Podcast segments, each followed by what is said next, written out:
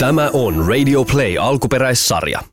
Läheisriippuvuudessa ihminen on omaksunut tavan karttaa hylätyksi tulemisen tunnetta hakemalla turvaa ja eritoten hyväksyntää muilta ihmisiltä. Läheisriippuva on valmis venymään jopa uskomattomiin mittoihin toisen puolesta, auttamaan ja pitämään huolta toisesta henkilöstä.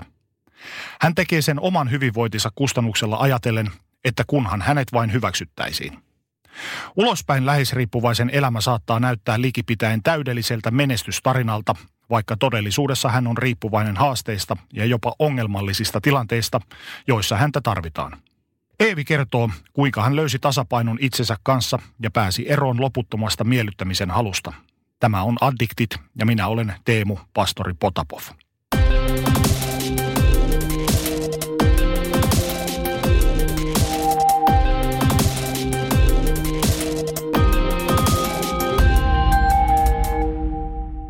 Hei Eevi, kiitos kun pääsit haastatteluun.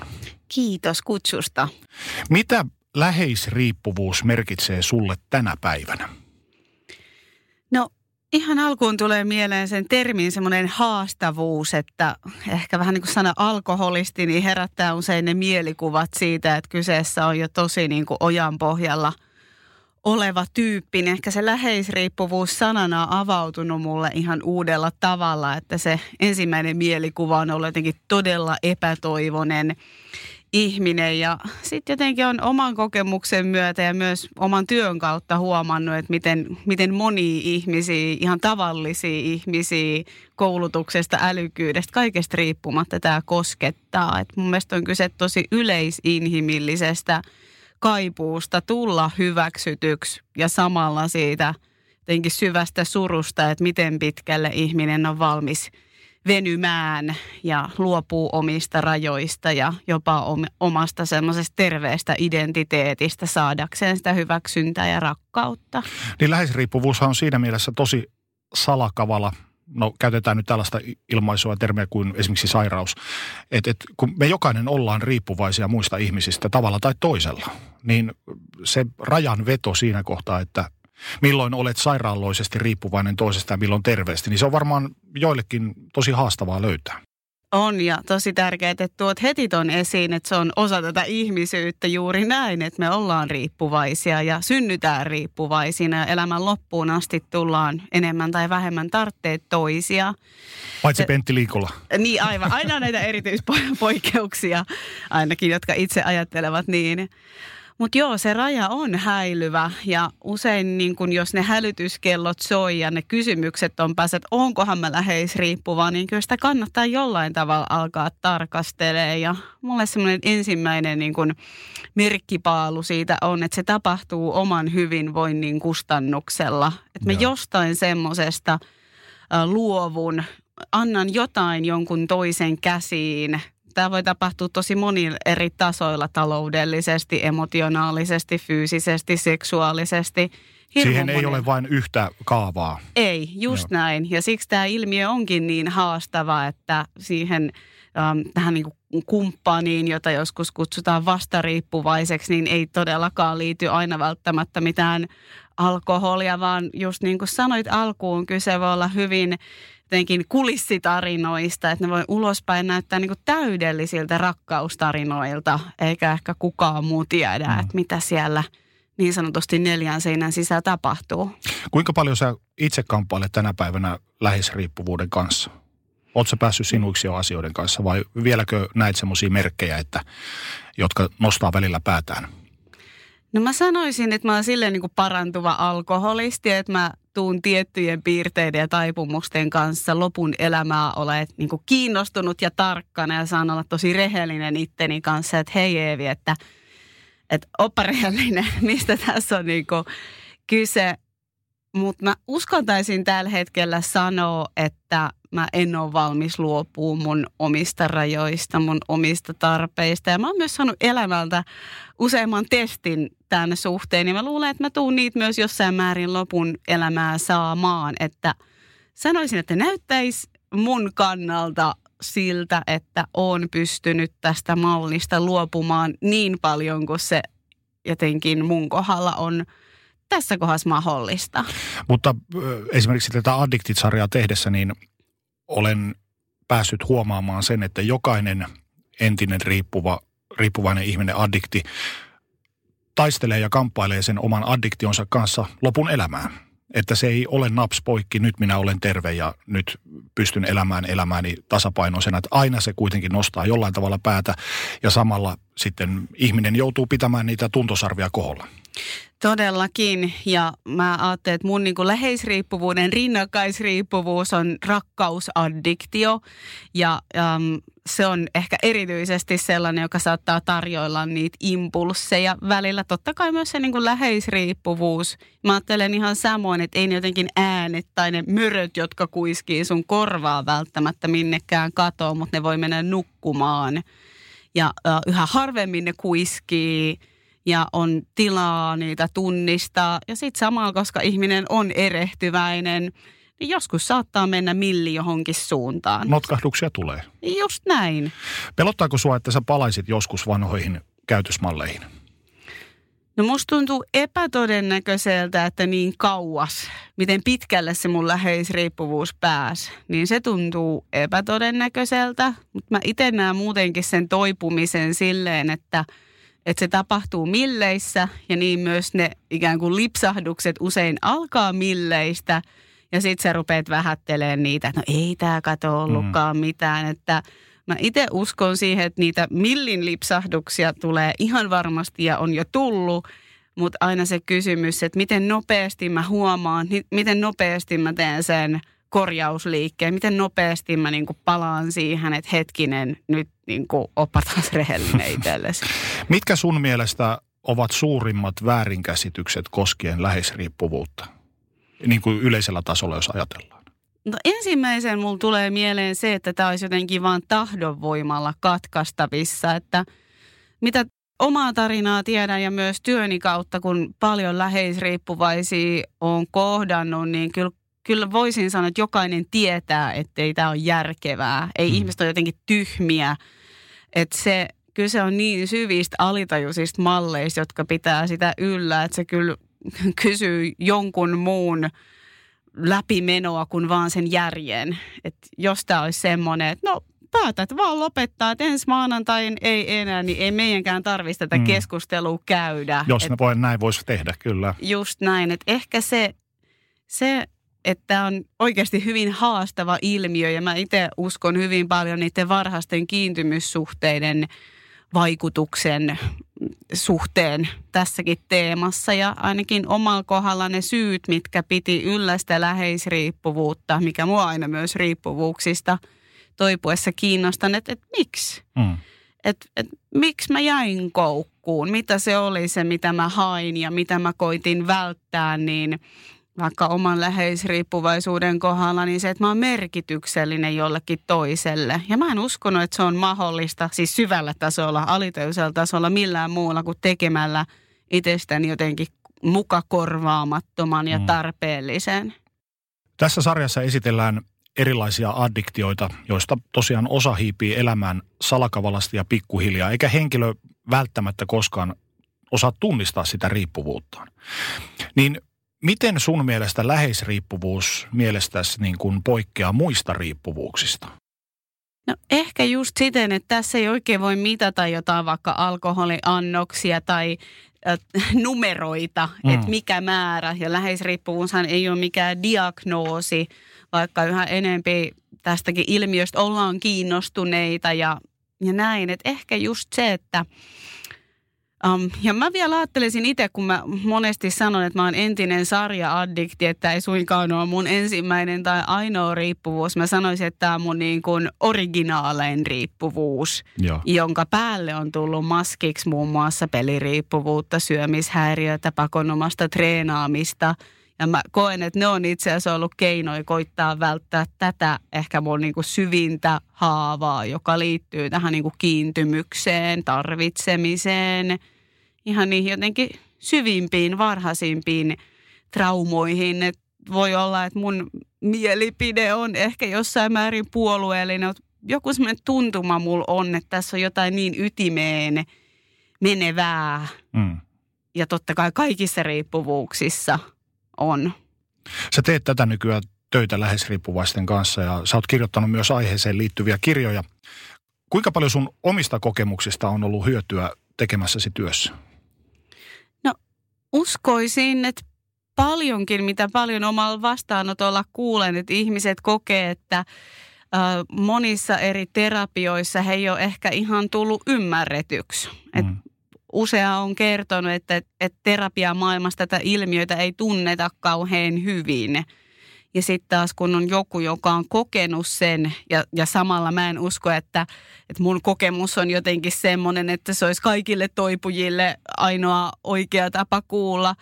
Mutta se, että tulee se tunne, että joku toinen on käynyt tuolla. Toi tajuaa, toi ymmärtää sen mun pelon. Toi ymmärtää, että mikä niin kuin hajoamisen tunne tulee siitä, että jos mä ilmaisen ne mun rajat, niin tämä päättyy. Ja mun niin kuin psyyke huutaa, että sitä mä en enää tule kestämään. Vaikka myös aikuinen ihminen järjellä ymmärtää, että näin ei varmaan käy. Mutta silloin, kun se jotenkin riippuvuus on niin päällä, niin se jotenkin hajoamisen tunne on niin tosi. Rakkaus ja sen tuoma huuma on upea asia. Kemiallinen reaktio aivoissa, joka tuottaa upeita fiiliksiä. Kokeeko läheisriippuvainen tällaisia tunteita sairastaessaan? No, um, mä sanoisin, että just tämä rakastuminen, joka on just sitä kemikaalien ilotulitusta, niin monestihan läheisriippuvat suhteet alkaa sillä. Ja mä käytän paljon tällaista sanaa kuin traumakemia – Eli monesti, että miten tämmöinen läheisriippuva suhde alkaa, niin ikään kuin kahden ihmisen ne vastakkaiset, tai usein itse asiassa hyvin sama trauma, mutta vastakkaiset selviytymiskeinot, niin ne on niin kuin magneetit toisilleen. Ja siitä itse asiassa alkuun voi tulla ihan valtava vetovoiman tunne, että joku alitajunnassa niin kuin tunnistaa, että just tämän mm. ihmisen kanssa, niin tämä peli, jonka mä niinku tiedän, just ne tunteet, mitä mä lapsena koin, niin tässä ne aktivoituu. Ja se on niinku todella oikeasti todella voimakas se huuma alkuun. Mutta se ei kyllä kestä usein kauhean kauan. Ja itteni mukaan lukien, niin moni mun asiakkaista kuvaa, että samaan aikaan kun on ollut se vahva huuma, niin hälytyskello on kyllä myös jo soinut. Että ei vitsi, toi on varattu. Ei vitsi, se tekee aika paljon töitä. Tai vitsi silloin sitä, vitsi silloin tätä. Mutta se huuma, se tuntuu niin hyvältä, että ne hälytyskellot niin puhuu pois päältä. Joo ne vaimenee sinne taakse. Just Kyllä. näin. Niitä ei niinku halua kuulla, sitä alkaa kertoa itselleen tarinoita, että ei kun me ollaan sielun kumppaneita ja kyllä se muuttuu ja mun rakkaus pelastaa sen ja ihan sellaista oikeasti niin kuin Disney-leffa kamaa. Ja mm. siihen on täysin uskonut itse ja halunnut uskoa. Ja se kuplan murtuminen, niin se on oikeasti aika sydäntä särkevää, mutta kyllä monissa läheisriippuvissa suhteissa toistuu ihan niin semmoiset syklit, että on vähän niin kuin uudet honeymoon-vaiheet, sitten pelätään pettymystä, sitten se jollain tavalla tulee, on, on ehkä joku kriisivaihe, jotenkin sitä korjataan, sitten on pikkuhuuma, sitten taas pelätään pettymystä, että siinä on ihan aika tunnistettavakin sykli usein meneillään. Miten sä koet, voiko rakastumisen tunnetta rinnastaa läheisriippuvuuteen? Kukaan tuskin voi kieltää sitä, että elämme ajassa, jolloin parisuhteet päättyvät ennen kuin ne ehtii alkaakaan. Ja kun se ensihuuman fiilis poistuu ja arki tulee kuvioihin, niin jahtamme sitten seuraavaa nousua uuden suhteen muodossa. No tuossa kohdassa mä puhuisin ehkä mieluummin siitä rakkausaddiktiosta, eli jää niin kuin koukkuun just niihin ihan niin kuin kemiallisiin tuntemuksiin ja tätä mä tein niin kuin nuorena hyvin paljon, että aina, niin kuin, kun se suhde olisi alkanut arkistua tai olisi alkanut oikeasti tulla näkyviksi, ne omat haavat olisi oikeasti mm. alkanut tulla päivänvaloon, niin no niin, seuraava. Joo. Mennään taas siihen niin kuin huumaan. Että mä ehkä liittäisin sitä enempi siihen ja sellaiseen niin kuin sitoutumattomuuteen. Että taas läheisriippuvahan on usein aivan helvetin sitoutunut, aivan niin kuin liiankin sitoutunut. Siihen kumppaniinsa. Joo. Just näin, tai Joo. siihen, mitä sieltä hakeekaan. Mutta usein aivan hemmetin sitkeitä ja kärsivällisiä. Sä olet itse kotoisin pääkaupunkiseudulta ja vanhempasi saivat sut ollessaan vähän yli parikymppisiä. Ja kertomasi mukaan heidän suhteensa oli hankala ja kypsymätön. Mitä sä tarkoitat tuolla? No äh, mä luulen, että mä oon käyttänyt ehkä sellaisia sanoja kuin, että dramaattinen ja ailahteleva. Mm-hmm. Että he on ollut siis hyvin nuoria, kun on mut saanut ja ehkä sillä lailla just kypsymättömiä. Nuo, miten parikymppiset mm, ovat? Miten niin. parikymppiset ovat ja pistä siihen vielä päälle lapsi kesken olevat opinnot aikaa vähän ennen lamaa, niin huh heijakkaa. Siinä kohtaa jo moni kauheasti itseä kattonut tai niitä mahdollisia omia traumoja ja sitten kun siihen tulee pieni lapsi, väsymys, univelat, kaikki se, niin – se ei varmaan ole ihan helpointa ollut. Ei sillä, että heitä jotenkin tässä puolustelisin, mutta mut ymmärrän. Vanhempasi erosivat ollessasi vasta kaksivuotias ja äitisi löysi uuden puolison. Niin onko sulla minkälaista muistikuvaa noilta vuosilta, varmaan vähän hakuammuntaa, mm. mutta kuitenkin, tai käsitystä mm. siitä, että minkälaista toi, miten toi uusioperheen arki alkoi sitten muodostua?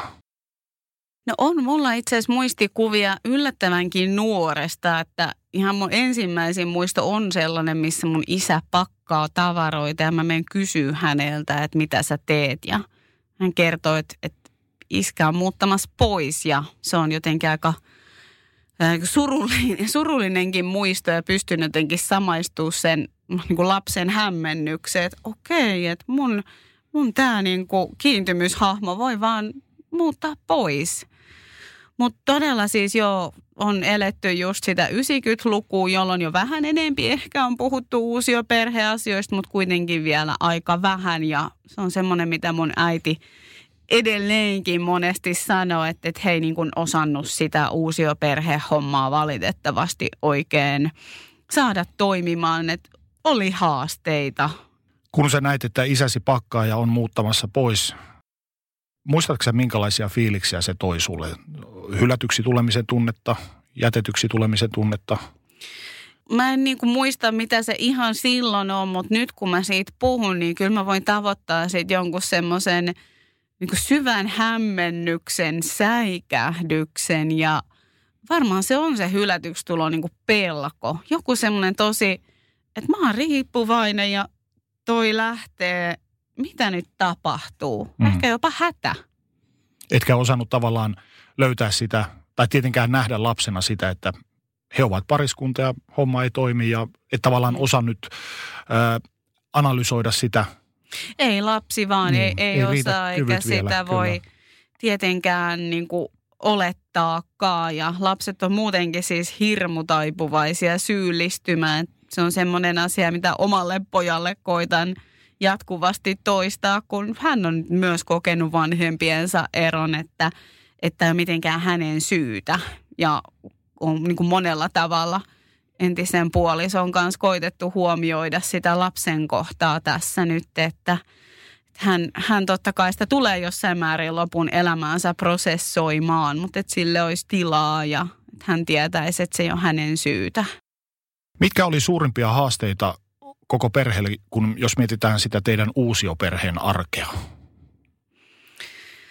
Varmaan siinä on ollut, kun on, on niin kuin tavallaan kaksi perhettä äh, mennyt rikki, aika isosti sanottu, mutta kaksi erilaista taustaa, erilaisia tapoja olla, um, erilaiset lapset, erilaiset ikään kuin säännöt, ihanteet, nämä kun on niin kuin tuotu yhteen, eikä ollut keinoja ehkä puhua, ei ole ehkä ollut keinoja luoda jotain rakastavia raameja tai yhteisiä pelisääntöjä, tilaa tulla kuulluksi, niin se on varmaan ollut aikamoista kaaosta ja semmoista jäsentymätöntä, että mä voin tietysti oikeastaan vaan sanoa, että, että mun kohdalla – totta kai uusia perheisiin yleensäkin kuuluu aina ulkopuolisuuden tunne, mutta ehkä se tunne, että Mulla oli ensimmäinen kerran semmoinen olo, että mulla on koti, kun mä oon ollut 19-vuotias. Eli mä en oikein koskaan kokenut kuuluvani. Mä koin välillä tai paljonkin omassa kodissani olevani jotenkin ulkopuolinen, ylimääräinen tai jopa ei-toivottu.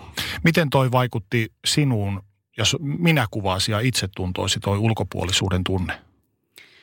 Hyvinkin paljon ja niitä haavoja on tässä niin kuin jossain määrin edelleen vähän niin kuin hoidettu ja, ja korjailtu. Oli tietynlaisena juurettomuutena.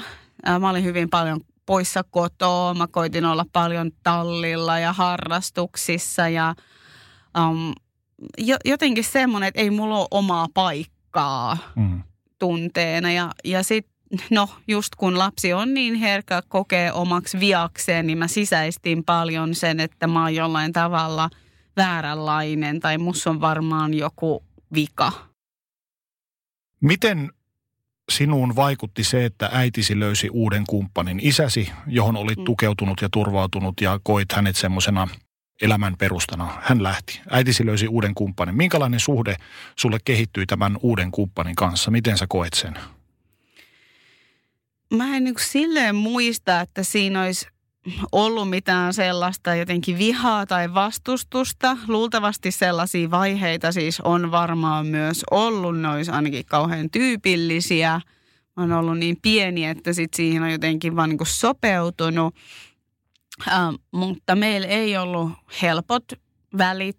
Ähm, hänen oli vaikea ehkä hyväksyä mua. Mä oon varsin erilainen persoona kuin hän ja sit, no heillä oli niitä heidän omia käsittelemättömiä asioita. Et meil, meillä ei ollut helppo suhde.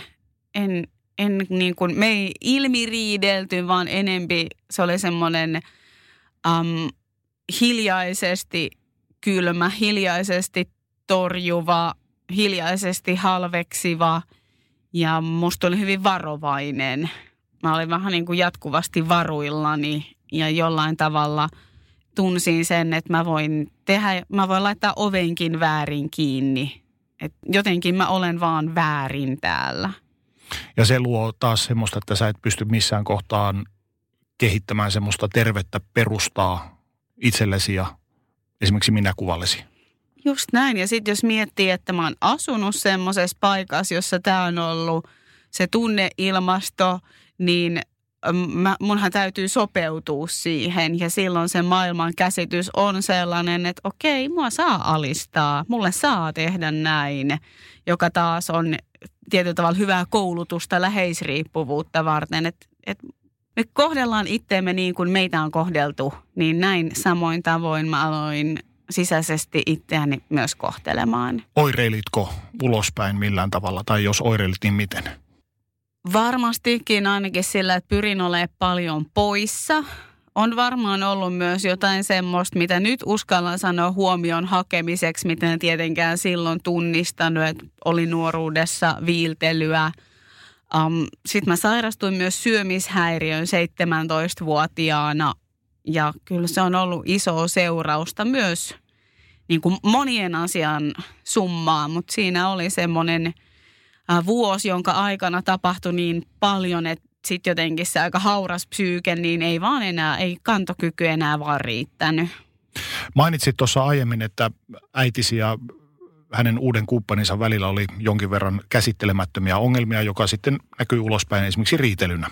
Millä tavalla nämä riitelyt ja heidän niin kuin tavallaan päiden yhteenlyömiset niin vaikutti sinun suhteeseesi niin kuin tähän isäpuoleesi? Ehkä jonkunnäköisenä pelkäämisenä. Ehkä siellä oli, että me ei oltu niin kuin me-henki, tai mä en tuntenut, että he olisi ollut jotenkin terveellä tavalla he, vaan siellä oli semmoinen niin kuin vastakkainasettelun tunnelma monissa kohdissa. Ja kyllä myös ehkä sellaista surua siitä paikoin, ja tämä on totta kai vaan mun tulkintaa, miten mä silloin koin tietämättä kaikkea mun äidin roolista, mutta joka tapauksessa, että tunsin niin surua siitä myös, että miten äitini um, tulee kohdelluksi. Minkälainen suhde sulla muodostui äitiisi tuolloin lapsena kautta sitten esiteinivuosina? No meillä on ollut monenlaisia vaiheita meidän suhteessa ja mä oon itse vähän semmoinen alitajunta ja piilofreudilainen, että mä uskon, että äitisuhteen merkitys on ihan niin kuin tosi valtava ja siinä on meilläkin ollut monenlaisia vaiheita. Toisaalta niin kuin mä oon saanut hirveästi rakkautta ja läheisyyttä ja mun äiti on niin kuin ollut tosi välittävä. Ää, ja sitten ehkä se, mikä omalla kohdalla aukesi terapiassa oli se, että ei niinkään se, mitä mä sain, vaan se, mitä mä en saanut. Mm. Eli vaikka se, että mun puolella olisi oltu. Mä tiedän, että mun äiti on jossain kohtaa mun puoli-isälle sanonut, että jos sä et pysty antaa Eeville rakkautta, niin älä anna sit mitään.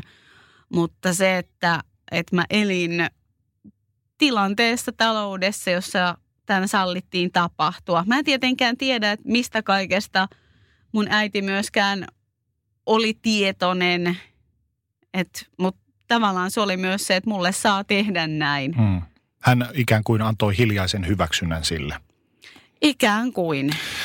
Joidenkin teorioiden mukaan läheisriippuvuuden kierre voi siirtyä sukupolvelta toiselle. Miten koet, onko sun kohdalla käynyt näin? Kyllä se aika vahvasti siltä näyttäisi ja ehkä tämä jossain määrin liittyy myös vähän nyt ehkä mustavalkoisesti, mutta et naisen ja miehen suhteeseen, että et miten niin kun alisteisessa asemassa myös naiset on ollut suhteessa miehiin, että kun ei tarvitse katsoa kun omaa mummoa ja vaarin suhdetta, että ei, ei tarvitse kauhean pitkälle mennä, että se riippuvuus on ollut niin todella, todella iso yhdessä pitäjä, yhdessä pitävä voima – ja sitten jälleen kerran taas mä niin vahvasti uskon siihen, että me alitajuisesti myös sisäistetään se vanhempien tapa olla yhdessä. Että okei, että totta näköjään on rakkaus. Mm.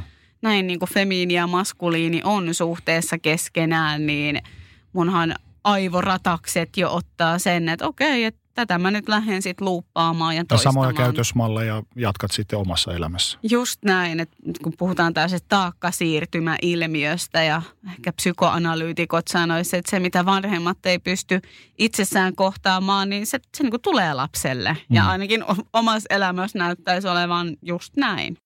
Sä mainitsit, että tuo ulkopuolisuuden ja turvattomuuden tunne näkyi muun muassa sitten myöhemmässä vaiheessa syömishäiriönä ja sitten viiltelynä ja näin poispäin. Mutta oliko sulla missään kohtaa semmoista ylikompensointia sun käytöksessä, että esimerkiksi halusit olla mieliksi ja hei, katsokaa mun todistusta, näin hyvin mä pärjäsin ja yritit tehdä semmoista numeroa itsestäsi, että mä olen hyvä tyttö, mä kelpaan. Enkö kelpaakin?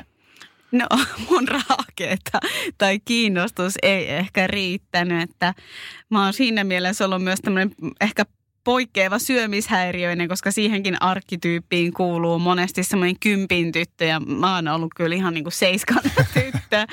Uh, mutta mä koen, sitten kun mä siihen syömishäiriöön sairastuin, niin se oli niin kuin mun yritystä olla kunnollinen – elää oikein, olla virheetön. Mä en niin kuin mitenkään tietoisesti hakenut sillä, että hei, kattokaa mua, hyväksykää mua, vaan ehkä enempi sellaista sisäistä kontrollia. Ja sehän on myös semmoinen sairaus, joka vie niin, niin intensiivisesti sen energian, että ei mitkään tunteet, kuten vaikka suru, niin pääse tulee esiin, että se mm. palvelisit sitä. Miten sä luulet näin jälkikäteen, pystytkö sä tunnistamaan esimerkiksi sun oman äitisi käytöksessä läheisriippuvuuden piirteitä, nyt kun olet itse vanhempi ja, ja totta kai iällisesti mm. vanhempi, mutta olet myös vanhempi, niin näetkö siellä äitisi käytöksessä mitään tällaisia piirteitä, mitä pystyisit nyt ammattilaisena näkemään, että noin sä teet, joo, tämä on läheisriippuvuutta? Tuntuu jotenkin herkältä aiheelta aina ketään, varsinkaan niin omaa rakasta äitiä tälleen ulkoonpäin arvioida. Että ehkä mä haluaisin sanoa sen enempi niin, että mä näen myös, että, että hänellä oli varmasti myös oma hätä ja oma kaipuu ja omat syynsä. Ja kyllä siinä on tiettyjä piirteitä, jotka mä liitän läheisriippuvuuteen, mutta niin kuin jotenkin se intentio, että miksi näin sanoo, niin ei ole mikään arvostelu tai tuominta, mm. vaan enempi semmoinen – suuri myötätunto, että mä en muutenkaan, äh, tai se on niin helppo aina katsoa ulkoapäin, että toi tekee näin mm. ja toi mm. tekee sitä ja mä koen aina arvokkaammaksi katsoa sitä, että mitä se mussa herättää, mihin tämä niin mua koskettaa, mm. koska on vähän liian halpaa aina katsoa, että mitä noin muut tekee. Mutta kyllä, myös näin. Äitisi ja isäsi erosivat ja eroperheessä toisen vanhemman lähteminen on todellakin monesti haastava paikka, varsinkin suhteen luominen sitten siihen vanhempaan, joka muuttaa pois. Miten sun kohdalla kävi? Minkälainen suhde sulle kehittyi isäsi kanssa?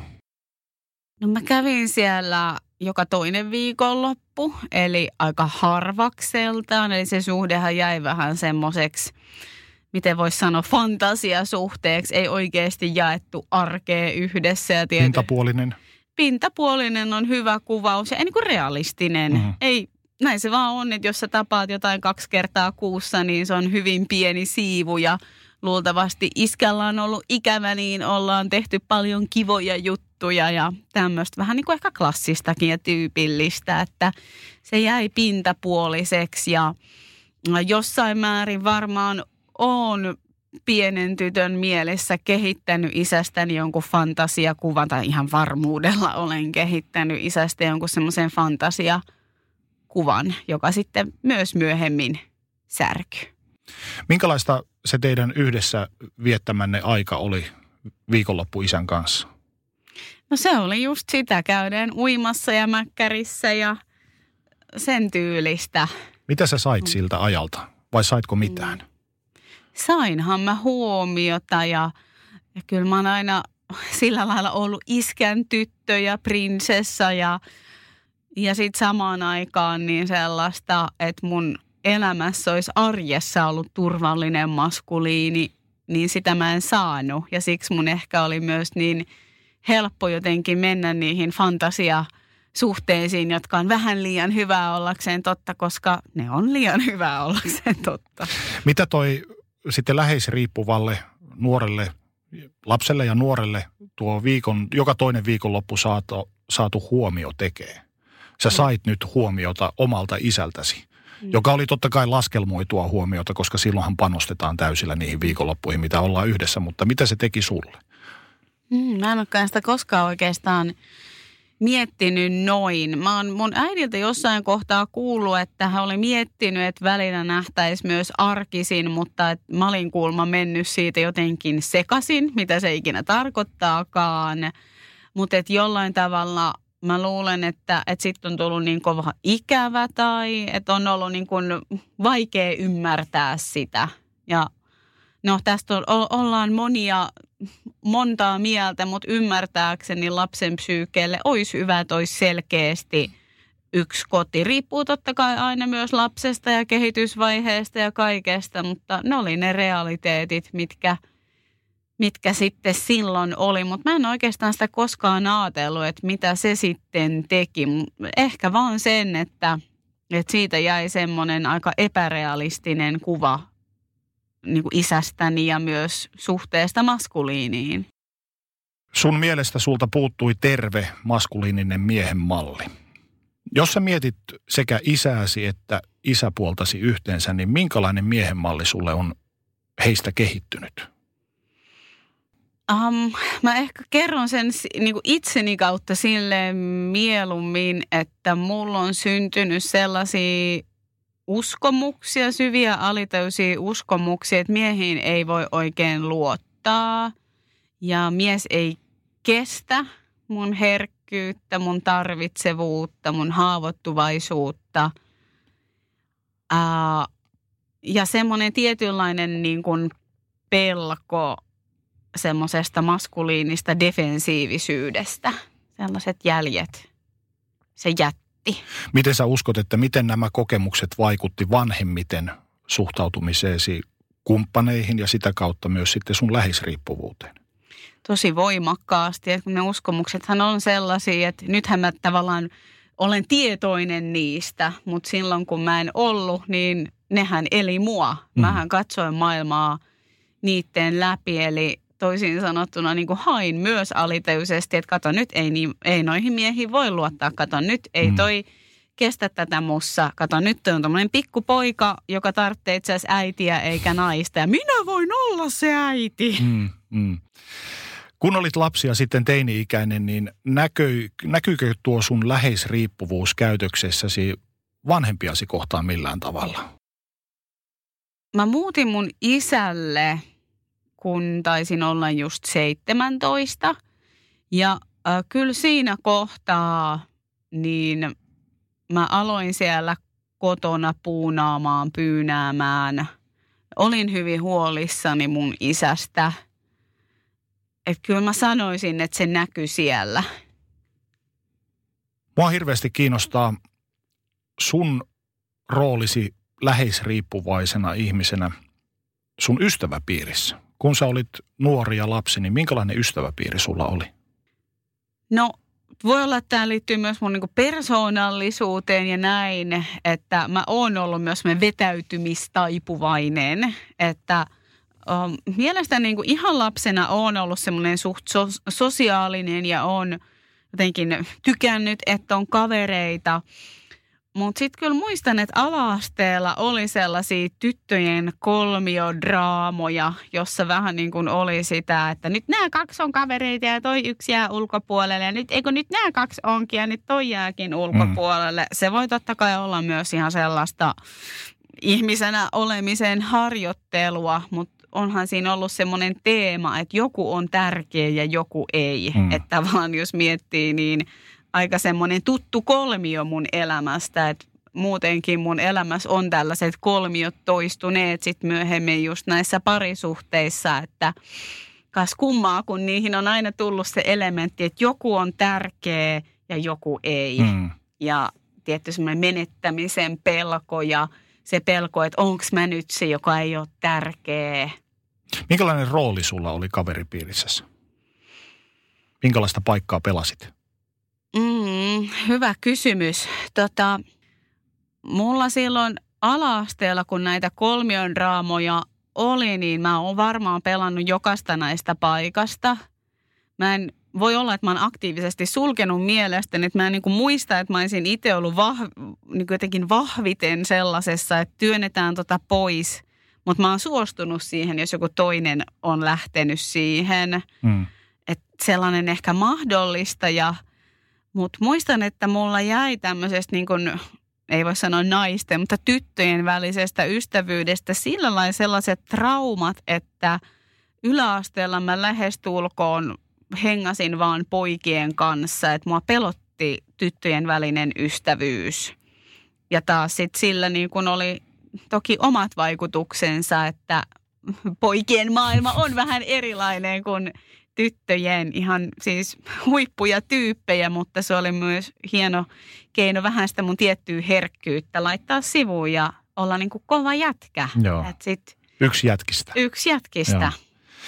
Näin jälkiviisaana, luuletko että sun läheisriippuvuutes on näkynyt millään tavalla sun kaveruussuhteissa?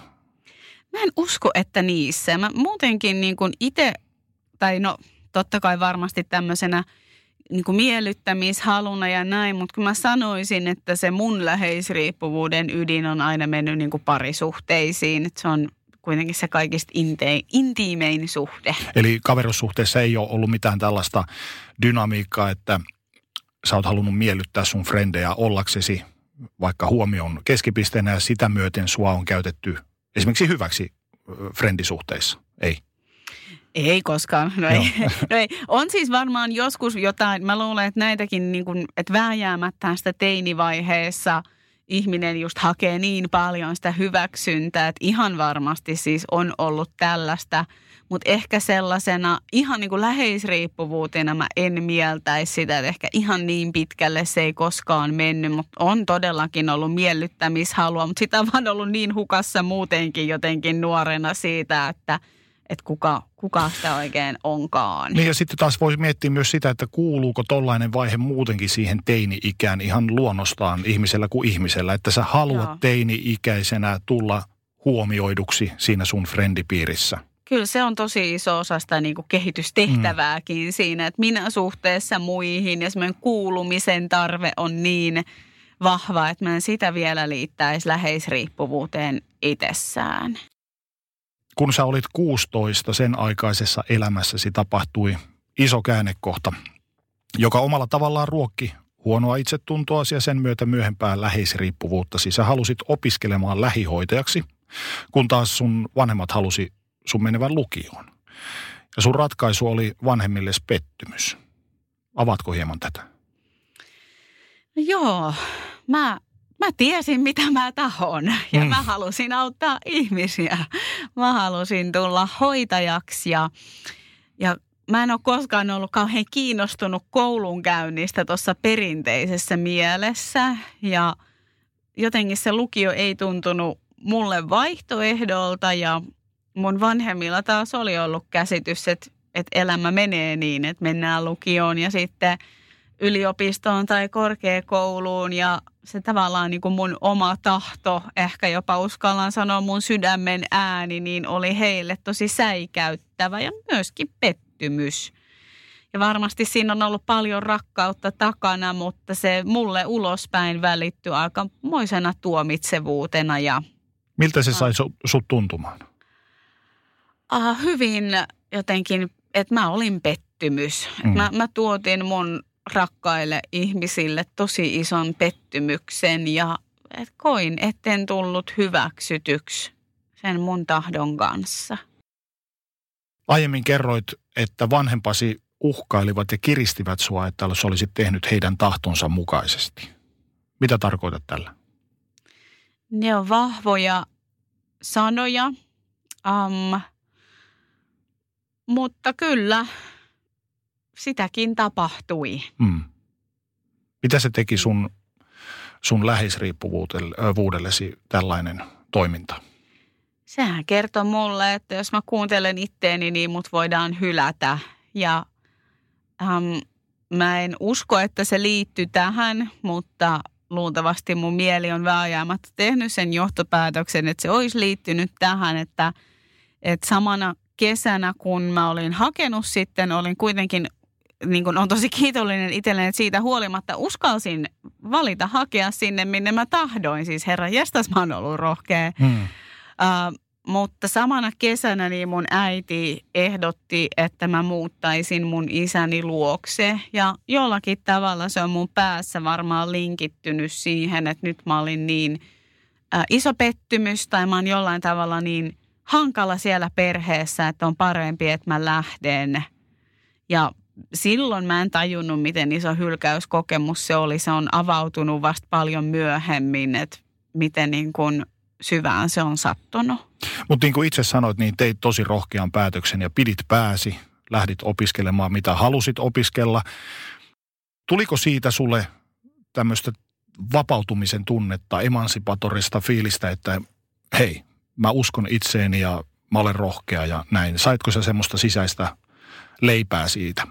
En valitettavasti vielä silloin. Se on tullut vasta myöhemmin. Niin nyt mä voin vilpittömästi sanoa, että vitsi mä olin rohkea, mutta silloin siitä jäi enempi se, että, että tämä, että mä kuuntelen itteeni johtaa hylkäykseen ja siihen, että mä tuotan mun ikään kuin elämän tärkeimmille esikuville pettymyksen, niin se voimaantuminen on tullut vasta paljon paljon myöhemmin.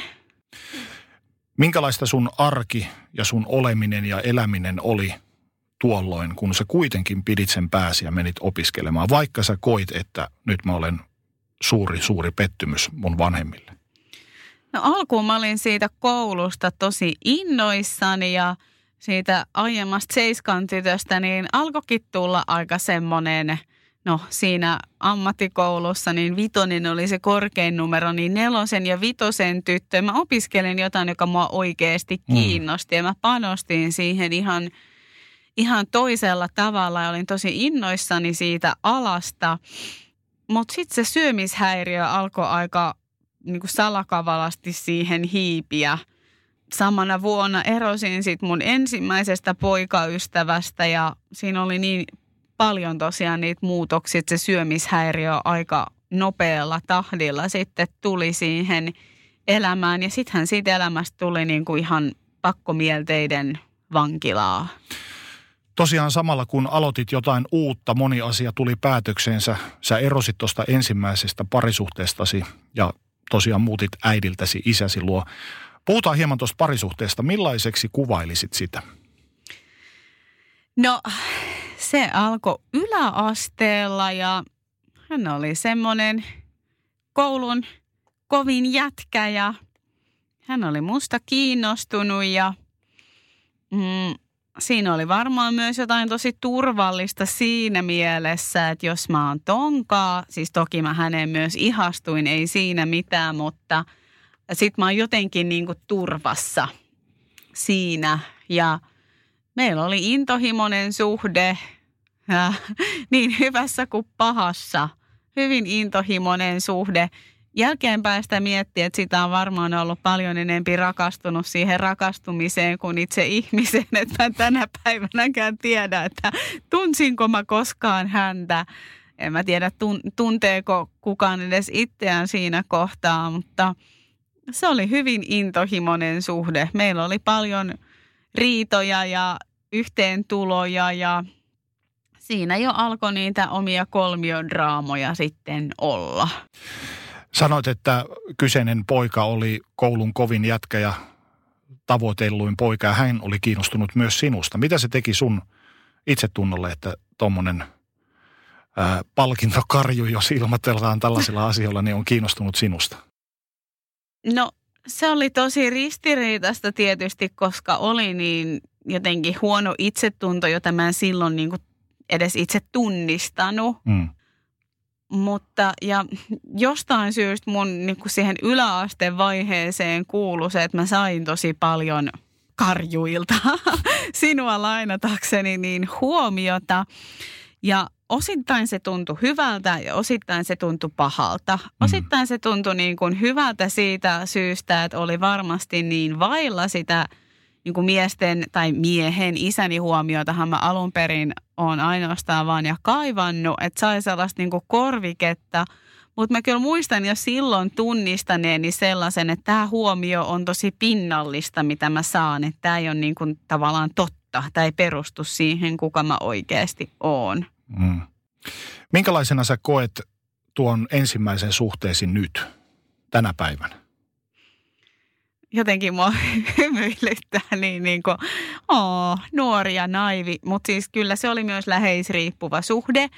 Ja ähm, ehkä myös jotenkin, että me oltiin tosi tosissaan. Me käytiin oikein, kun meillä oli haasteita, me käytiin koulukuraattorilla juttelemassa ja – jotenkin, että me oltiin tosi tosissaan. Me haluttiin ihan hirveästi, että se toimii ja että me ollaan elämän rakkaudet toisillemme ja kaikki se naivius, mikä ehkä siihen ensirakkauteen nyt muutenkin kuuluu, niin silleen nyt, nyt voi jotenkin hymyillä, mutta olihan se melkoista draamaa.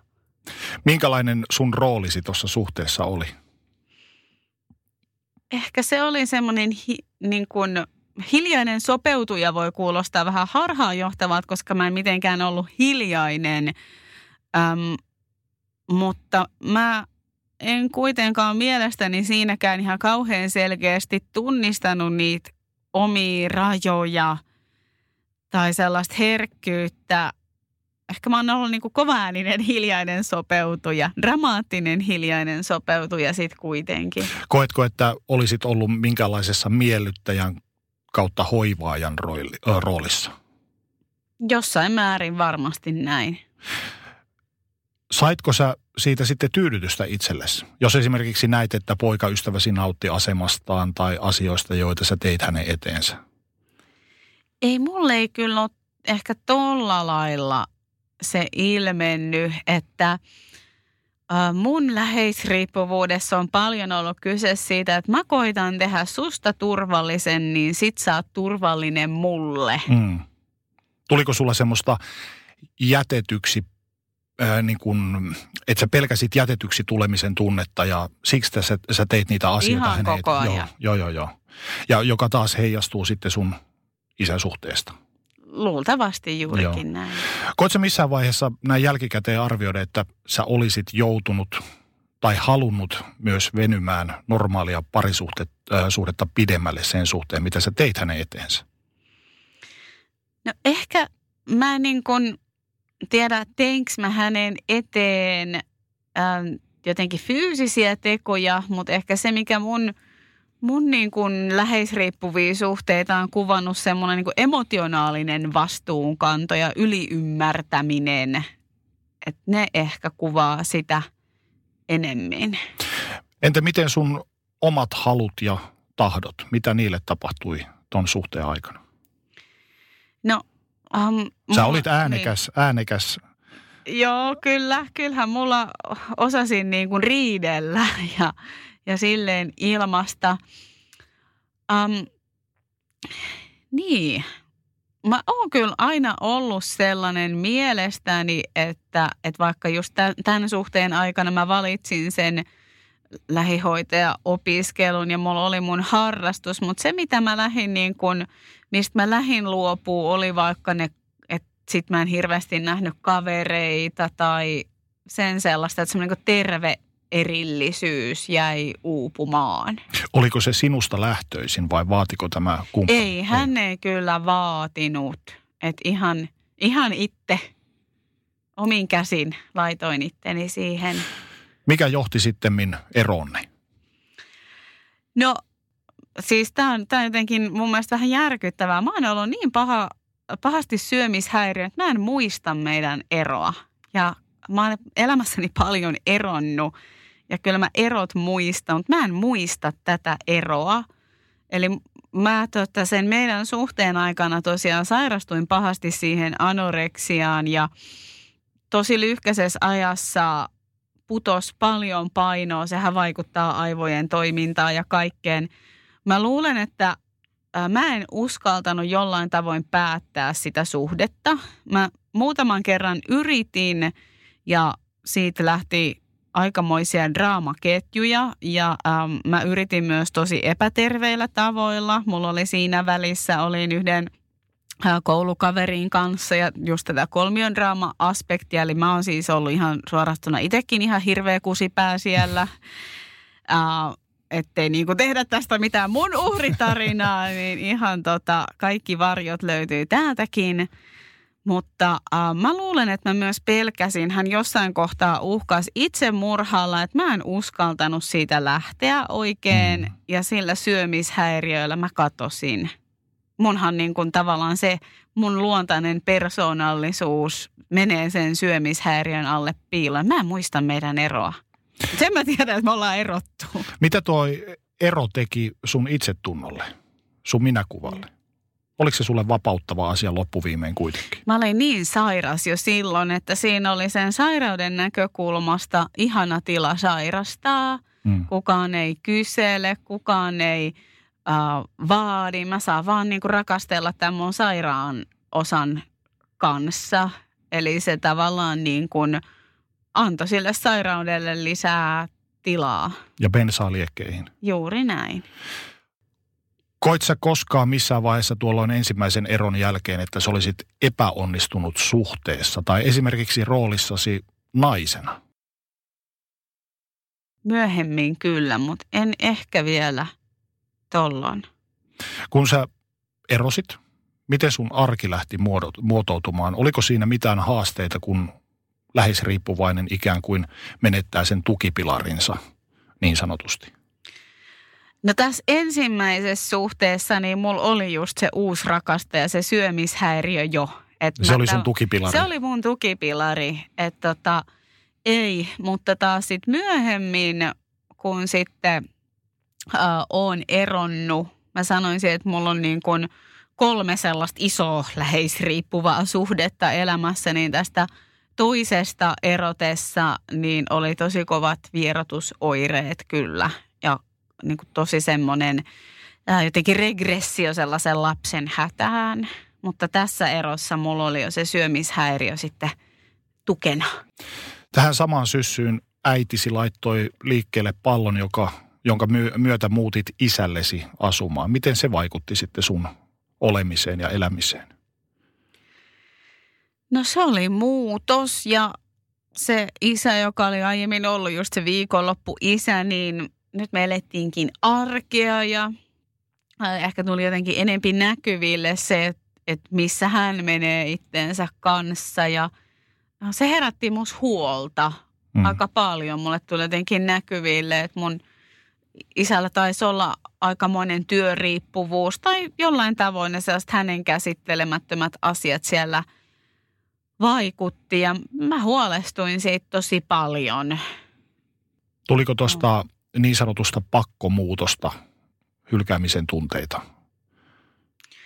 Ei silloin vielä. Mä luulen, että mä oon joutunut niin dissosioitumaan siitä kivusta, että siinä on ollut niin paljon sen vuoden aikana, että silloin mä en muista niitä kokeneeni.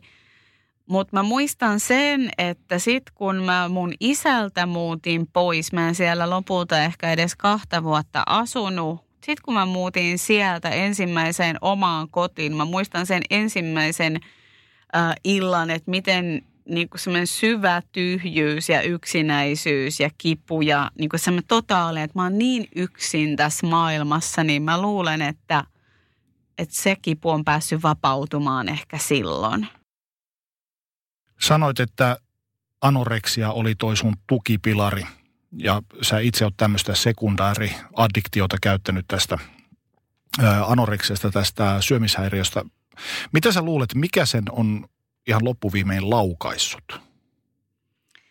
No mä luulisin just, että niin paljon kasautuneita asioita kerralla, että se psyyke ei vaan enää niin sanotusti kestänyt, kun oli jo niin hataralla pohjalla se itsetunto. Että Kuinka paljon siinä oli tällaista itsensä rankaisemista?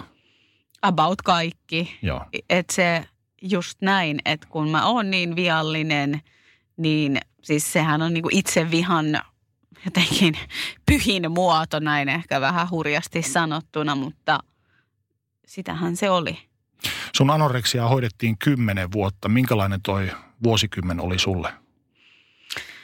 No, uh, mä sairastin noin kymmenen vuotta. Sitä ei ehkä ihan niin kauaa niin aktiivisesti hoidettu, mutta todella semmoinen vankila, todella kapeeta, ahdasta, pakonomasta, rajattua, kontrolloitua, ei spontaania, hallittua.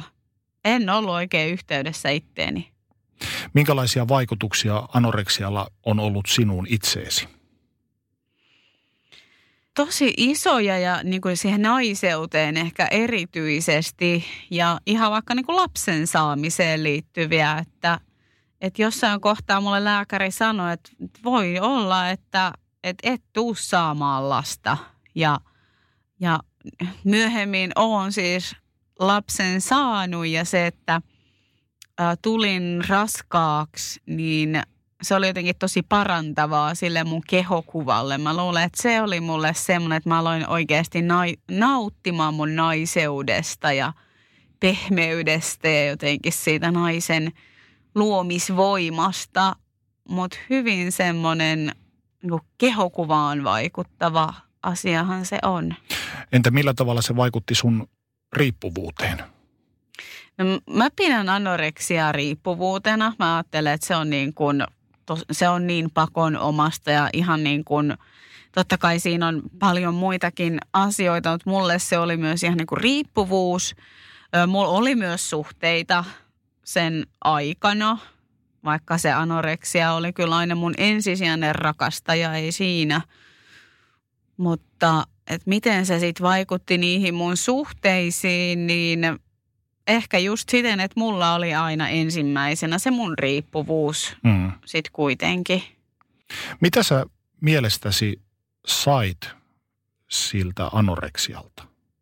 No kontrollin tunnetta ja, ja mä ehkä kuvaan sitä vielä sitä kautta mulle osuvammin, että mihin se pyrki, niin äh, se pyrki suojaamaan mua siltä, että että, mua arvosteltaisiin, mikä on niin kuin outo paradoksi, että miten se voisi sen tehdä. Mutta kun oli niin paljon sitä itsevihaa, oli niin paljon sitä kokemusta, että mä oon vääränlainen, että jos mä ikään kuin olisin täydellinen, niin sit mua ei voi satuttaa. Ja mikä paradoksi, samaan aikaan mä koko ajan satutan itse itseäni. Hmm. Mutta se oli niin kuin se iso yritys siellä taustalla. Ja siis myös semmoinen, että mitä mä joskus sanon, että, että ihmiset voi pettäjiä jättää, mutta ruokaa ei ikinä jätä. Että siitä sä voit tavallaan niin kuin pitää kiinni, niin semmoinen valheellinen turvan tunne, tosi harhainen. Nautitko sä myös siitä itsesi rankaisemisesta? Uh, kyllähän siihen jää koukkuun. Mm. Uh, siitä tulee niin kuin hetkellinen palkinto. Ja sitten mikä tietysti on myös surullista, että jossain määrin ää, ei silloin, kun se anoreksia oli jo tosi pitkällä, mutta kyllähän ihmisiltä saa, että vitsi, sulla on mieletön itsekuri ja ää, sellaista niin kuin väärää validaatiota. Se on aika hurjaa, että sairauteen ikään kuin kannustetaan, että sulla on itsekuria ja mahtavaa, että oot vähän hoikistunut. Että tavallaan se mm. kehon kuva, mikä maailmassa vallitsee, niin se käännetäänkin tolleen päälailleen. Se onkin hyvä asia, että toinen on sairas ja näyttää hoikalta. Just näin, ja nämä on semmoisia syitä, miksi mä jotenkin itse harvoin vaikka sanon kenellekään, että vitsi sä oot laihtunut, tai mä, mä en niin pidä sitä kehuna, että mä enempi ajattelen, että mä en ikinä tiedä, mistä syistä käsin ihmiset tekee mitään, ja mä mieluummin kysyn, että miten sä voit, mm. kun annan jotain omia mielipiteitä, niin mä en muutenkaan tykkää sellaisesta, että, että miksi kenelläkään on jotenkin tarvetta tai oikeutta puuttua toisen ulkonäköön, mutta joo, ehkä se on vähän toinen keskustelu. Toinen parisuhteesi oli kertomasi mukaan vähän samankaltainen kuin ensimmäinen, josta sä olit jo eronnut. Mutta kuin pian ensimmäisen päättymisen jälkeen sä päädyit uuteen suhteeseen? No siis siinä välissähän oli paljon vaikka ja mitä minisuhteita, että mä oon kyllä ollut monissa suhteissa, mutta sitten jotenkin toinen pitkä suhde, niin – mitäköhän siinä on ollut välissä muutama vuosi. Ja siinä välissä sitten on ollut sellaisia lyhkäsempiä suhteita. Mikä tuossa kyseisessä miehessä oli, joka sai sut kiinnostumaan hänestä? Mä näin sen potentiaalin ja sen herkkyyden, jonka mä vapautan esiin. Millä tavalla hän ero, erosi edellisestä kumppanista, tästä pidemmästä toisesta suhteesta? Hän ei ollut ehkä niin impulsiivinen tai jotenkin – äänekäs, vaan jotenkin vielä sopeutuvampi. Me ei esimerkiksi juuri koskaan riidelty ja sitten kun hänen kanssa mentiin pariterapiaan, niin kävi ilmi, että meidän olisi ihan hyvä riidellä, että me, me pidettiin, vedettiin sellaista mukavaa showta, että, mm. että jos ei koskaan riidellä, niin sitten ei kyllä myös koskaan kauheasti kerro, miltä asiat itsestä tuntuu ja näin. Jos olen ymmärtänyt oikein, niin mielestäsi sinun piti pelastaa poikaystäväsi ja tehdä hänestä raitis sekä sitä myöten niin sanottu hyvä ihminen. Joo. Miten se näkyy käytännössä? Tämä on jännä, että se ei alkanut heti.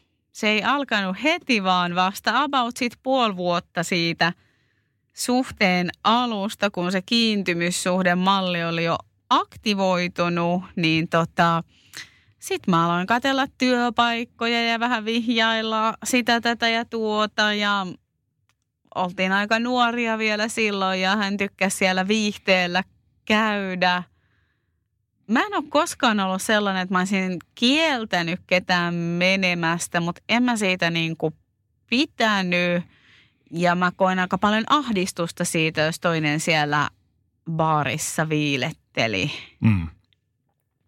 70-luvulla, kun läheisriippuvista puhuttiin, niin heillä tarkoitettiin lähinnä alkoholistimiesten vaimoja, jotka uhras itsensä alkoholiriippuvuudelle ikään kuin. Kaksi riippuvaista elää symbioosissa keskenään. Niin koet että teidän dynamiikassa oli jotain tämän kaltaista? No mä kyllä ehkä vähän haluaisin ravisutella sitä klassista läheisriippuvuuskuvaa, että et kyllä se, se on yksi ehkä irvi-ilmiö, yksi mahdollinen semmoinen, mutta ei meillä ehkä ihan sellaista kuitenkaan ollut. Mulla se läheisriippuvuus on itsellä niin kuin ollut ennen kaikkea sitä sisäistä tilaa, sisäistä ahdistusta ja vähän sellaista niin kuin epäsuoraa manipulaatiota. Mä en vaikka just koskaan mielestäni voi olla, että on väärässä enkä muista, mutta ää, mä en ole mielestäni koskaan vaikka sanonut, että älä mene sinne baariin. Mutta mä oon koittanut muita kautta, että mä keksin meille viikonlopuksi jotain tekemistä tai sellaista niin kuin epäsuoraa manipulaatiota, jonka tarkoitus on se, että mua pelottaa, jos sä meet. Mä en halua, että sä meet, mutta mä en sano sitä suoraan, vaan mä venkslaan veivaan. Vihjailet. Niin. Oliko siinä tämmöistä passiivis-aggressiivista No meininkiä? oli. Millä tavalla kaikki nämä sun pyrkimyksesi vaikutti teidän arkeen ja sun esimerkiksi kumppanisi käytökseen, sua kohtaan? Mm. Meidän arkeen. No, joo.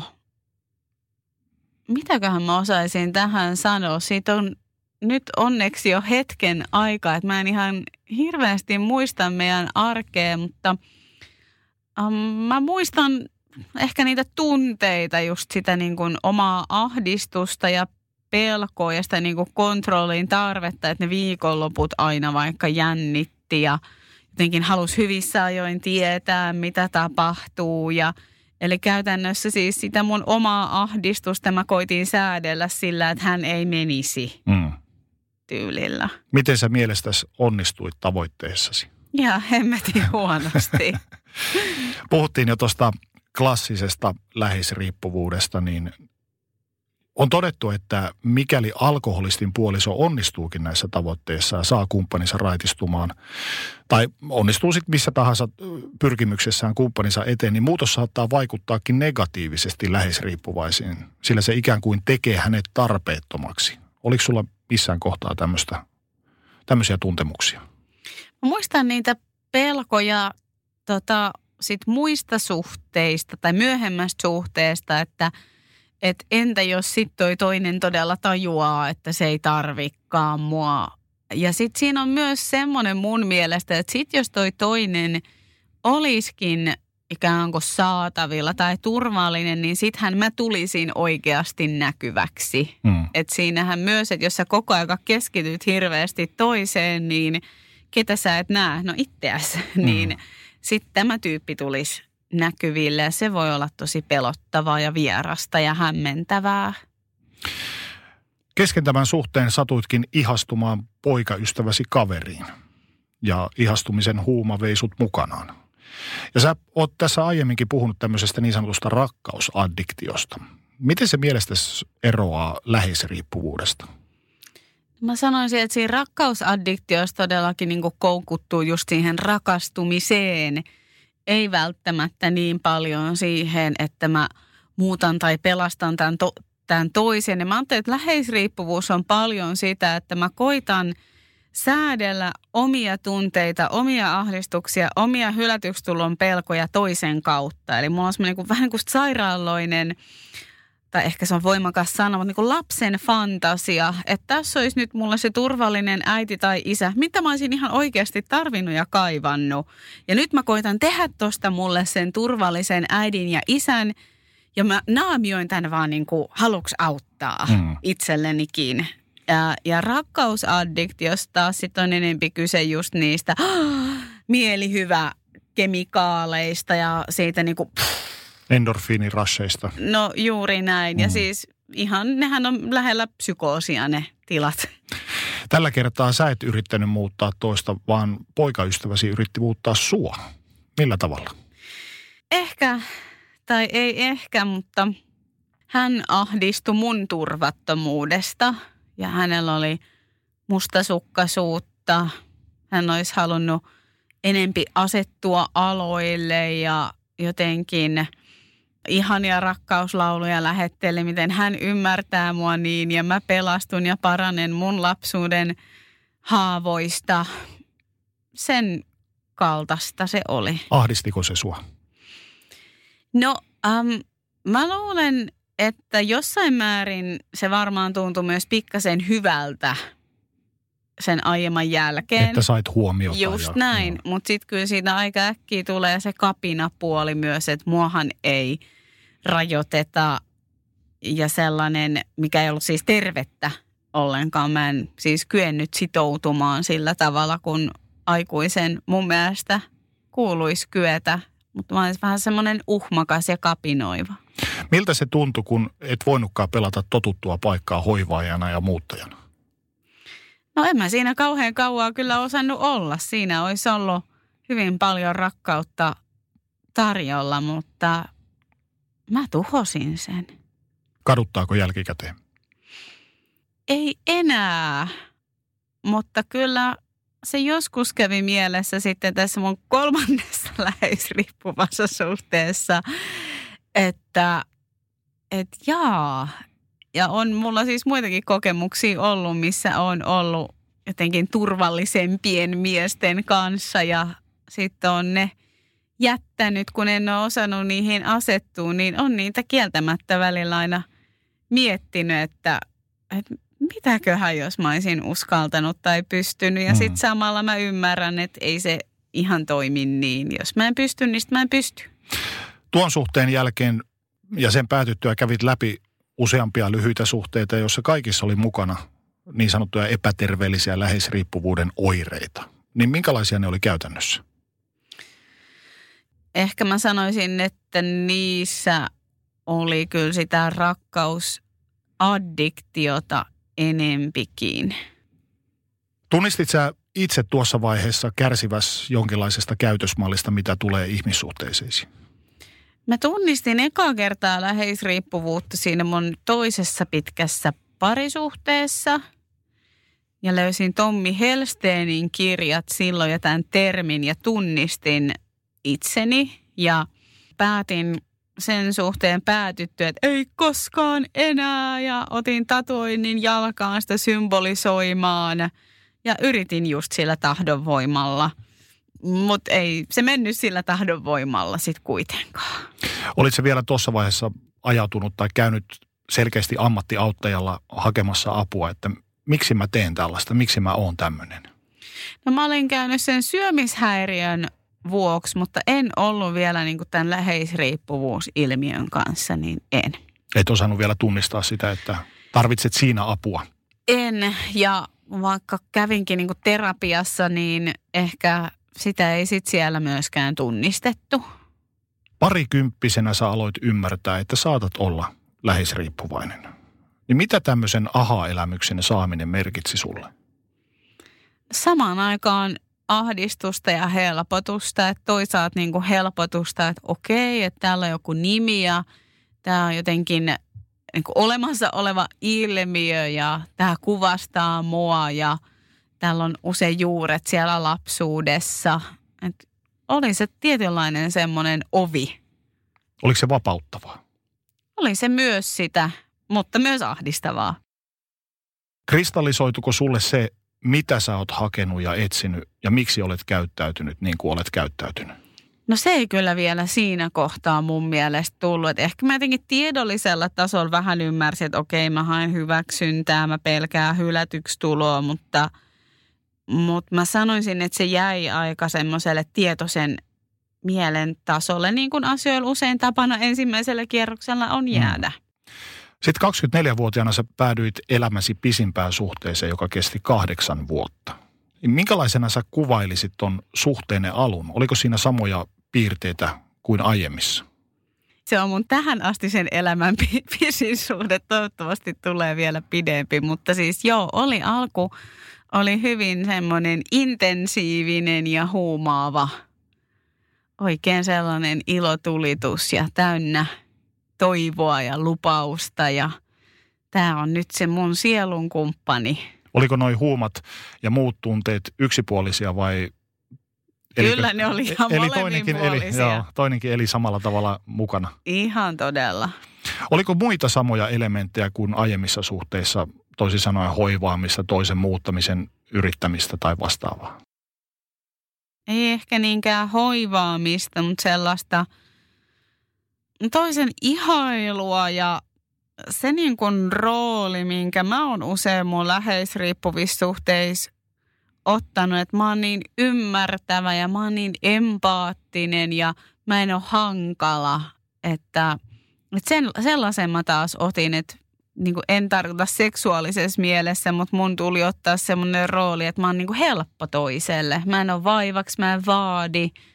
Taka-alalla. Niin. Kuinka pitkään tota teidän ilotulitusta alkuhuumaa kesti? Meillä oli kyllä pitkä symbioosi. Sanoisin, että varmaan se kaksi vuotta. Se on pitkä aika. Niin. Minkälaista aikaa se oli teidän parisuhteelle? Kaikki meni kuin vesi hanheselästä ja mukavaa oli. Äh, niin, siinä kulississa. Että kyllä niin kuin jälkeenpäin totta kai tunnistan, että, että kyllä siellä on ollut myös sitä niin kuin epäilystä ja niitä hälytyskelloja on soinut, mutta niitä mä oon vaan painanut niin kuin alas ja on just sopeutunut ja ajatellut positiivisesti ja puhunut itseni pois just niistä – jotenkin vaikeista tunteista. Että et mulla taisi olla siinä semmoinen parin vuoden jakso, että, että mä en vaikka itkenyt ollenkaan tai siinä oli myös sellaista jotenkin self-help-kuplaa päällekkäin, että ikään kuin kaiken voisi katsoa vaan jotenkin positiivisen kautta, niin sitten jotenkin kipua ei olisi olemassakaan. Tosi semmoinen mm. naivi. Mm. Mm. Missä kohtaa suhteenne alkoi rakolla, eli ongelmia alkoi tulla? No kyllähän niitä oli ilmassa jo ihan todella oikeasti sieltä alusta alkaen ne hälytyskellot ja ne, mutta ehkä siinä niin kuin neljän, neljän vuoden kohdalla se oikeasti kriisiytyi. Mikä oli suurin Akilleen kantapää? Muistatko? Kyllä mä muistan moni asioita siinäkin ollut, mutta ehkä tämä on sellainen asia, koska hän on kuitenkin just lapseni isä ja näin, niin valitsen jättää menemättä tässä yksityiskohtiin. Se on sallittua. Kahdeksasta vuodesta kävitte terapiassa viisi vuotta. Noin pitkä terapiajakso opetti sulle mitä itsestäsi? Hyvin paljon kaikkea ja mä oon tosi kiitollinen mun entiselle kumppanille siitä, että miten me yhdessä lähettiin sellaiseen tosi haastavaan prosessiin, joka oikeasti myös toi meidän välille tosi paljon turvaa. Ja mä koen, että, että me saatiin tosi paljon korjattua vähän niin kuin huono sana kuin mitä ei oltu, mikä ei ollut rikki, mutta me kypsyttiin ihan hirveästi yhdessä. Um, mä opin, että mulla on tilaa ilmasta mun rajoja. Mä opin, että mulla on tilaa kertoa mun tarpeista. Mä sain kokemuksen siitä, mitä on tulla kuulluksi ja nähdyksi.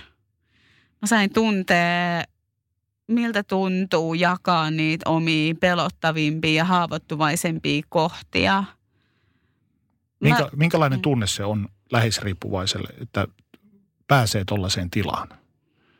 alkuun tosi pelottava ja mä muistan yhden kohan ihan niitä ensimmäiset terapiakerroit, joissa tämä meidän niin kun, terapeutti pyysi mua kertoa mun tämän entiselle puolisolle, että mikä mua on loukannut ja mun se defenssi oli siinä nauru. Että mä, mä en pystynyt niin kertoa, näyttää, että hei, nämä asiat on oikeasti mua loukannut, vaan mä vähän niin kuin, nämä mm, vähän mm. mua loukannut ja, ja sitten se terapeutti, niin kuin, että nyt Eevi, nyt mä huomaan, että sä naurat ja että, että nyt toi on vähän defenssi, että nyt kokeilepa hengittää syvää ja sano ihan todesta kohtaa käsin, että kyllähän se oli niin kuin tosi pelottavaa paljastaa se, että, että nämä on oikeasti sattunut mua. Koska samallahan se joudut paljastamaan ne myös itsellesi. Juuri näin ja ne on ollut kiellettyjä myös itselle. Mm joudut kohtaamaan itsesi ja kasvamaan ihmisenä, niin koetko, että se oli iso loikkaus sulle tu, ikään kuin tuntemattomaan? Se oli semmoinen, että nyt ei enää pääse pakoon. Nyt on niin kokeiltu. Olit maalannut itsesi nurkkaan. Niin, just näin. Nyt mm. ei enää niin kuin, että nyt, nyt katsotaan nämä, nämä kivut. Nyt niin kuin, kipua on jo niin paljon, että nyt on vaan sanottava, että kyllä, ja katsottava. Ilman mitään kärsimyksen ihannointia, mutta mä olin vaan niin monella tavalla koitan, koittanut leikata ja liimata ja meikata ja poistaa ja säätää, että mä huomaisi sitä. Ero sitten noin vuosi sitten. Minkälainen sun mielestä eronne oli? Miten se erosi esimerkiksi aiemmista parisuhteiden päättymisistä? No meidän ero oli tosi hyvä ja jotenkin, miten mä sanoisin, silleen – tietoinen ja kaunis. Totta kai myös niin kuin inhimillinen ja ei helppo, ei millään tavalla helppo. Mutta se, mikä oli mulle siinä tosi tosi arvokasta, että se ei päättynyt mitenkään repien, yllättäen, traumaattisesti, vaan me yhdessä suljettiin meidän suhde jotenkin niin kunnioittain ja arvokkaasti, kun se oli mahdollista. Ja me käytiin sitä vielä myös – niin kuin erottuamme terapiassa läpi ja, ja kummallakin. Meillä on siis yhteinen lapsi, niin on ollut syvä halu, että, että niin kuin hänen suhteen kaikki menisi parhaimmalla mahdollisella tavalla. Että se on ollut itse asiassa hyvin korjaava kokemus. Mitä se teki sinulle ihmisenä ja myös mm. naisena? Uh, jotenkin se toi jonkun niin kuin vapauden, uh, Mä koen, että läheisriippuvuus ei ollut enää aktiivisena meidän viimeisinä vuosina ainakaan niin kuin voimakkaasti.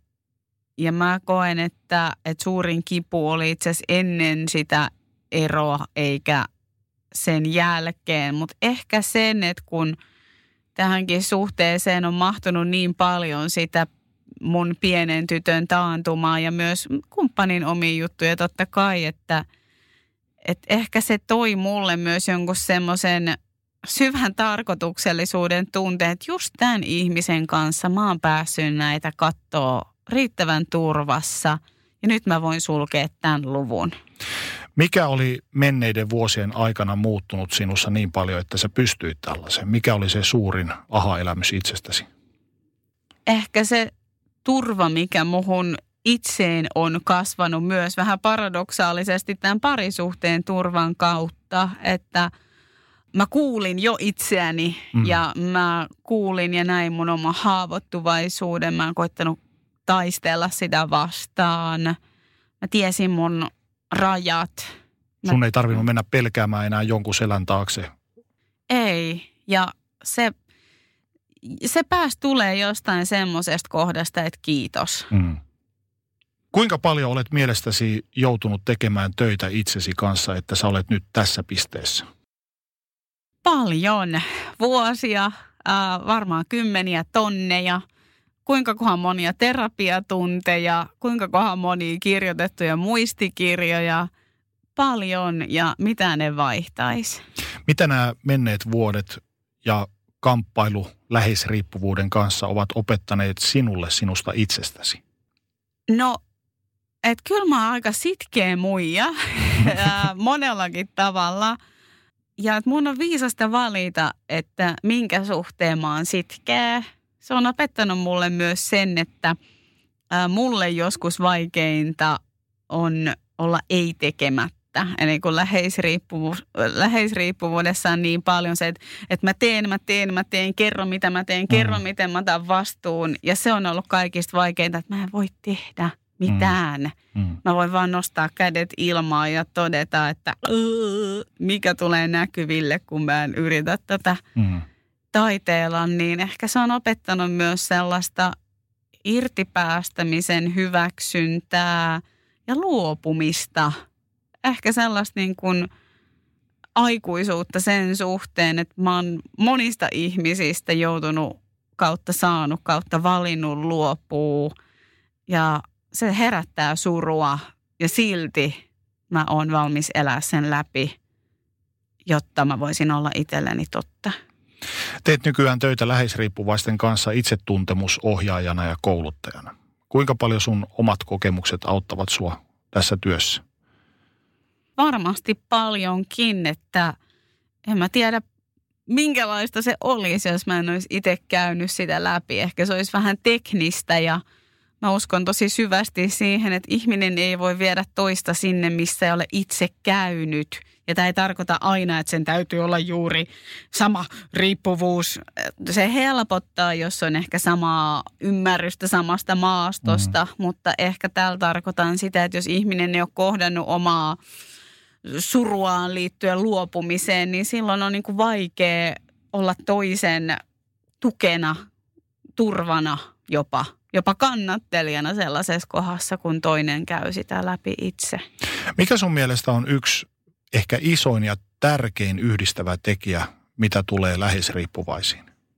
Se, että että se tunnesäätely on ulkoistettu johonkin toiseen ja semmoinen avuttomuuden kokemus, että tosi usein läheisriippuva on vähän niin kuin jatkuvasti taantuneena semmoiseen avuttomaan pieneen lapsen, joka on ikään kuin koko aika keinoton ja ne avaimet on kuitenkin omaan elämään koko aika niin kuin mun taskussa. Mutta mua pelottaa käyttää niitä. Mä en ehkä tajua, että ne on mun taskussa, koska se valitettavan usein kysyy jostain luopumista. Mutta tosi usein läheisriippuva kuvat, ikään kuin asiat vaan tapahtuisi minulle ja katsotaan nyt juokse vai eikö se ja, ja unohtuu se, että rakas sä olet siinä itse koko ajan. Miksi sä olet siinä vielä? Kiitos Eevi, kaikkea hyvää. Kiitos.